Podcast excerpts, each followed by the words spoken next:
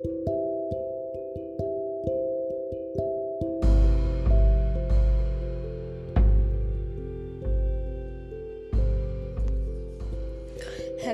welcome back to that Bella. And I know it's been a while I've been here, so I'm so sorry.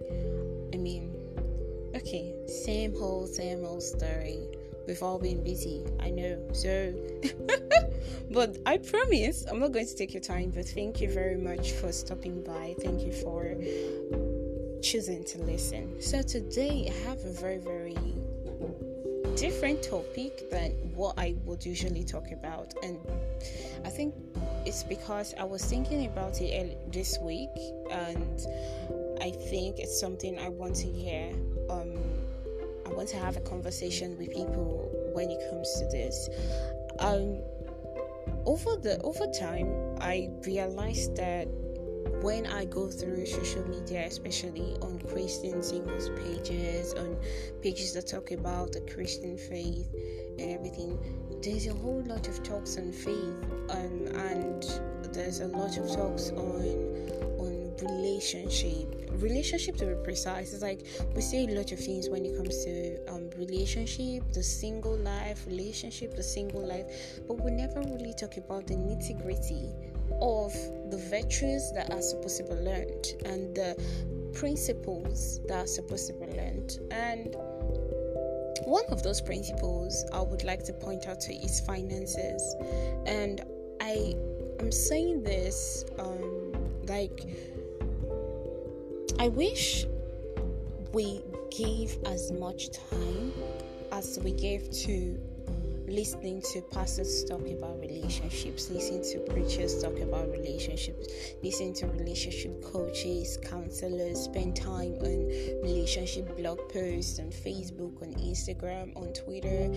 I wish we gave that much time even to learning about the simplest of things. I mean, not so simple. Finance is not so simple, but I think it's still something that can be learned um, as much as relationship talks are being learned. And I wish that singles become more intentional about learning about finances. It didn't happen to me all of a sudden. I think it became me more.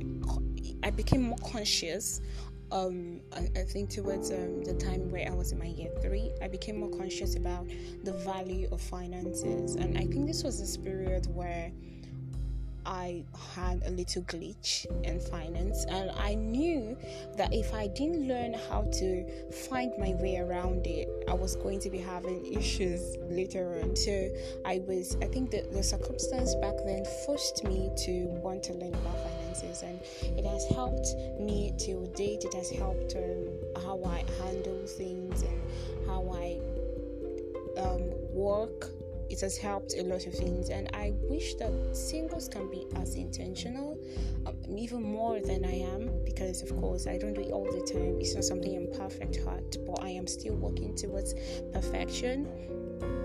I wish that singles can take as much time and try to learn about these things because it's very important. It will take you far. It's going to help a lot of things.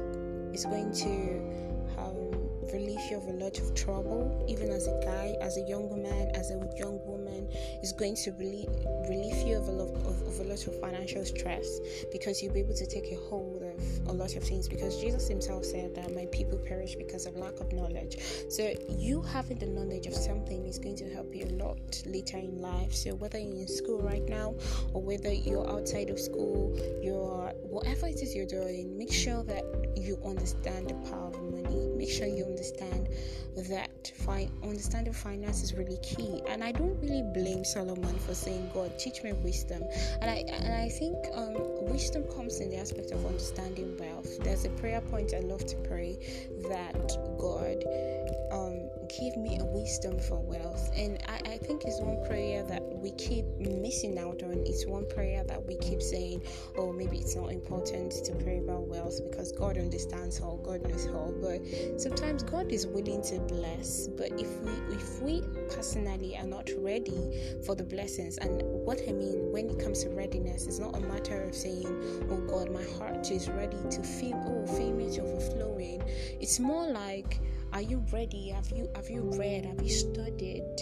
have you not read like have you studied how to maintain the finance when it comes because trust me god can drop a hundred thousand a one million on your laps today and everything just blows out. Like that's the end of one million in your hand. So you need to learn that you need to be prepared for the for the um blessings are supposed to come to you. We all need to be prepared for whatever blessings God is set to give to us. It's like a man getting married. If he's not ready for the woman, then he's going to mismanage her. The way they talk about relationships is a way we should also talk about finances because these things really, really matter. It is it has made families, it has ruined families. And you as a single person, I'm just saying today that please, as much as possible, put for your finance into perspective. Make sure that you understand your finances. Make sure you have a hold on it. And I hope, hope, hope, hope